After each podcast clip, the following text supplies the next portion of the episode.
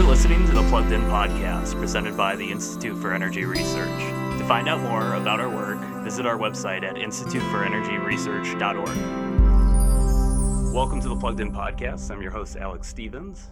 Today is March 31st, 2020, and joining me over the phone to discuss the stimulus bill that was passed in response to COVID 19 is IER's Director of Policy, Kenny Stein. Kenny, how's it going today?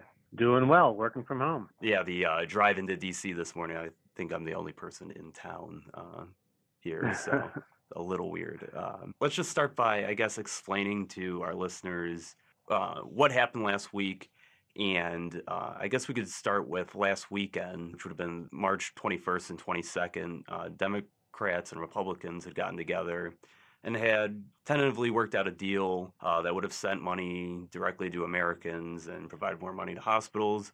And uh, I don't think we need to go through all the details of what they had sort of worked out there, but um, I think it's safe to say that what was in place was sort of a reasonable response to the COVID 19. By Sunday night of that weekend, the deal had fallen apart as uh, Democrats, led by Nancy Pelosi, announced that they're going to introduce their own version of the bill. So, why don't we start with what transpired that weekend and then um, just talk about what it ended up making it into the uh, the House version of the bill?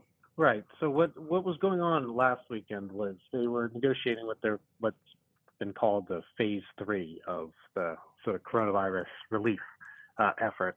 The first couple were, you know, money money for testing and money for the CDC, and this was sort of the the economic support for all the you know all the businesses that have been closed down, people that are getting laid off because of the stay-at-home orders in various states. So it was a pretty urgent issue, and uh, there was bipartisan agreement that you know we need we need to do something as quickly as possible. So all weekend you had Senate Democrats and Senate Republicans huddled together basically every waking hour, negotiating uh, you know what where they were going to go with all this stuff. Like as you said, there's direct payments to Americans, there's loans for small businesses. Uh, loans for larger businesses, money for hospitals, money for airlines, money for state governments that are spending all this money.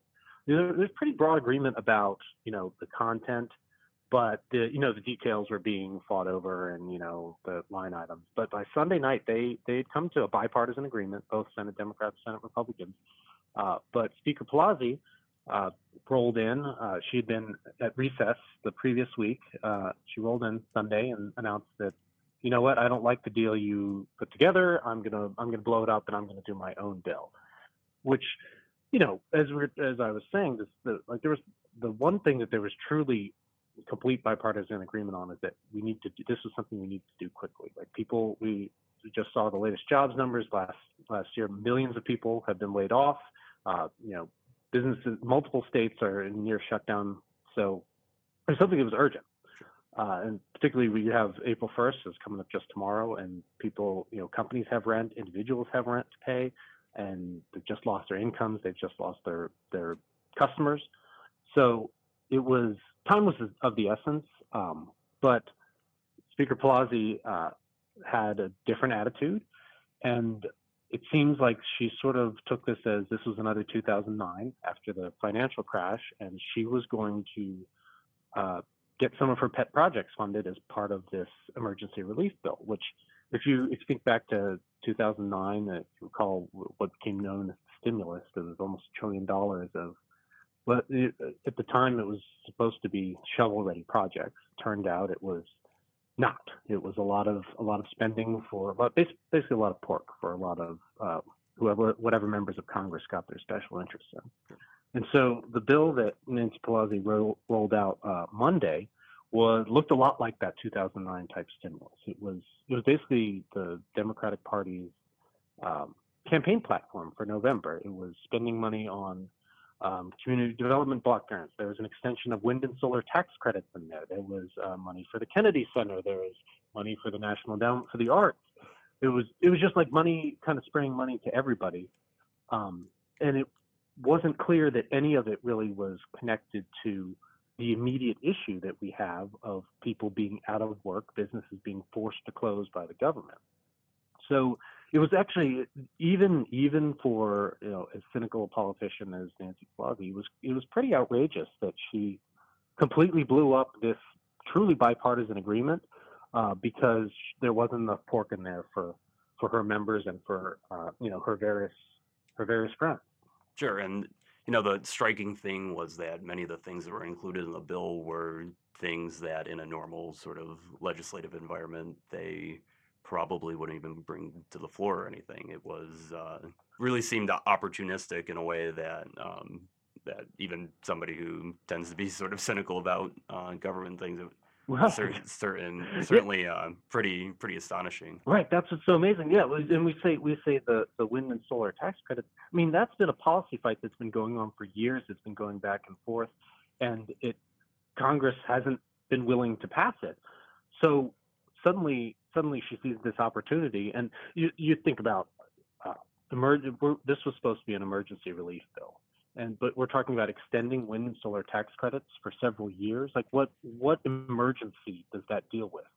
Uh, it, it was it was remarkably cynical, and particularly because, as I said, we were we're, there was the deadline here was trying to get people and businesses help by April 1st to to to frankly to make rent, and every day then was of the essence, and because because of what Nancy Pelosi did by blowing up this agreement, and she did her own bill on Monday, uh, but then there was this uh, hail of criticism towards her. Even even her normally friend normal friends in the media joined in on some of this criticism, and she had to back down because it was it was so cynical. There was it was just a pure pork bill.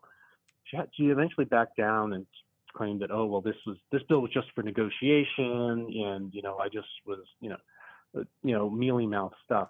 But uh, the upshot was that the bill, the legislation itself, didn't actually finally get passed all through Congress until Friday. This was five days of delay, uh, purely because Nancy Pelosi wanted more pork for her special interests.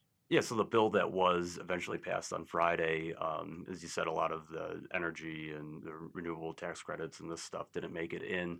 Uh, do you just want to comment about uh, what was actually in the bill that was passed on Friday? And um, then just looking forward, I know there's talks about further rounds of stimulus. Um, looking ahead, Sure. uh, you know, since it, they were willing to use this sort of negotiation strategy, as they want to call it, um, Right. here, you know, certainly these things aren't completely off the table. So do you just want to talk a little bit about what we have to pay attention to looking forward? Right. Well, what ultimately ended up in the bill was not was basically the same agreement they had Sunday night. there there was direct payments for individuals. Now some of the, the exact formula for that was tweaked a little bit, which I I think actually to the better.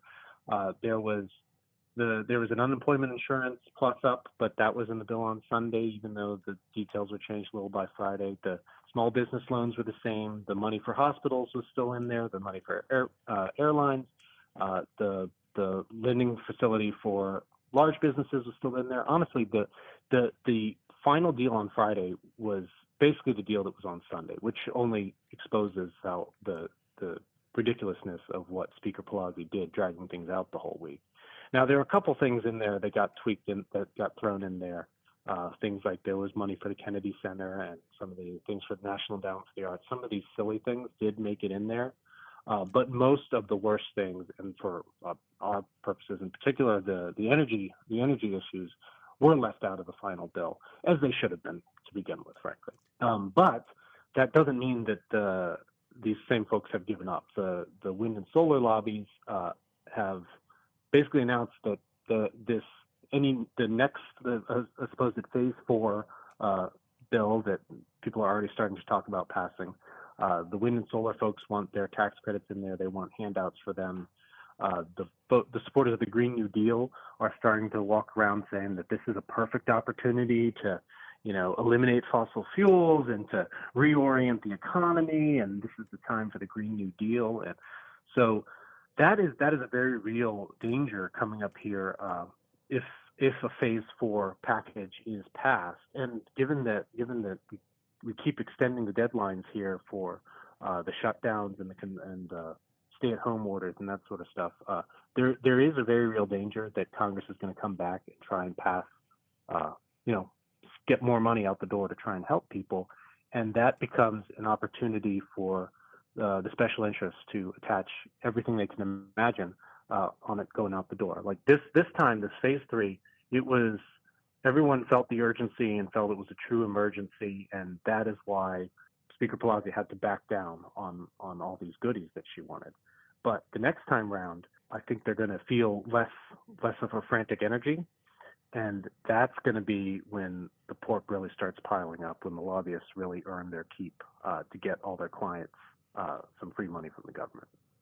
Yeah, it's a point a lot of people on our staff have sort of made is just the the, the point of you know don't don't let a crisis go to waste. Uh, people tend to act very op- opportunistically during crises, and the uh, uh, history has sort of shown that even temporary measures, once the crisis has sort of receded, when uh, when things go back to normal, they roll back some things, but the uh, the growth of the size and scope of government always seems to be ratcheting forward. Right. And well, uh, that's the joke. There's there's nothing there's nothing more permanent than a temporary government program. right, It- exactly. yeah. It's it's sort of a joke, but it's also a very real commentary on the way government works. Do you think you could see like a shift in strategy where maybe they might suggest things as temporary or use that language? Um, they might shift towards more short term strategies and then just sort of expect that when this pandemic hopefully wraps up, that we just all sort of forget about it and then.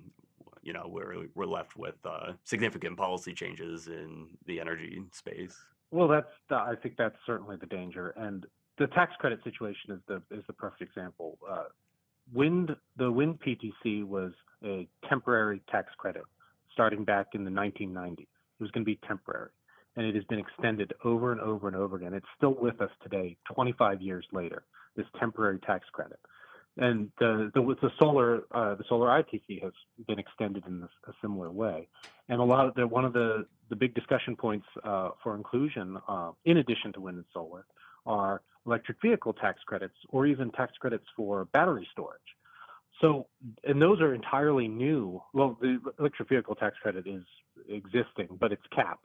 But the battery storage tax credit doesn't exist. But here's the thing: once you once you create that, they may say, "Oh, for two years," but it's going to keep getting extended. And that's that's that's the danger here is that they're going to not just extend old bad policy, which you know we continue to fight against, but they're going to create new programs and new subsidies that once they have a constituency are almost impossible to eliminate. And that's that's what we're talking about with the the way government ends up being one-way ratchet. You know, you go back all the way. This started as late as the you know World War One. Woodrow Wilson did this, expanded the size of the government uh, to respond to the war, and then it never shrank. Uh, it happened in the Depression. Uh, you know, it happened in World War II. This this is the way the way things go. So it's it's more important than ever to to to be thinking about that history when we're talking about anything that goes into the next phase of legislation because it's it shouldn't be thought of nothing should be in this next bill should be thought of as temporary. It should all be assumed that it'll keep getting extended, and that's the way we should approach it. it should, this is when you're talking about a tax credit, that's not relief for a pandemic. Pande- the, the pandemic relief, what we're talking about right now, is is short term. It's literally it's helping a small business keep its employees on the payroll, uh, so that the so that when the pandemic ends, the business can reopen and survive. Like that, that's a very short term thing. A, a tax credit, a tax credit for anybody does not help with pandemic relief because you can't claim a tax credit until you know a year, year and a half from now. So that's not that's not pandemic relief. So the, I think it's important to be thinking about all these policies that they're talking about, these Green New Deal policies, all these tax credits, all these subsidies. Those that they're not about the pandemic. This is about those are all opportunistic. It's about they're looking forward as a way to uh, expand government support for these particular industries that uh, they you know they either have a they have a stake in or their friends have a stake in or they just have an ideological fixation on. Sure, it's certainly all calls to mind James Madison's warning against uh, the old trick of turning every contingency into a resource for growing government. So uh, I think we'll leave it there. But uh, guest today has been Kenny Stein. Kenny, thanks for taking the time to talk to me. Yeah, thank you.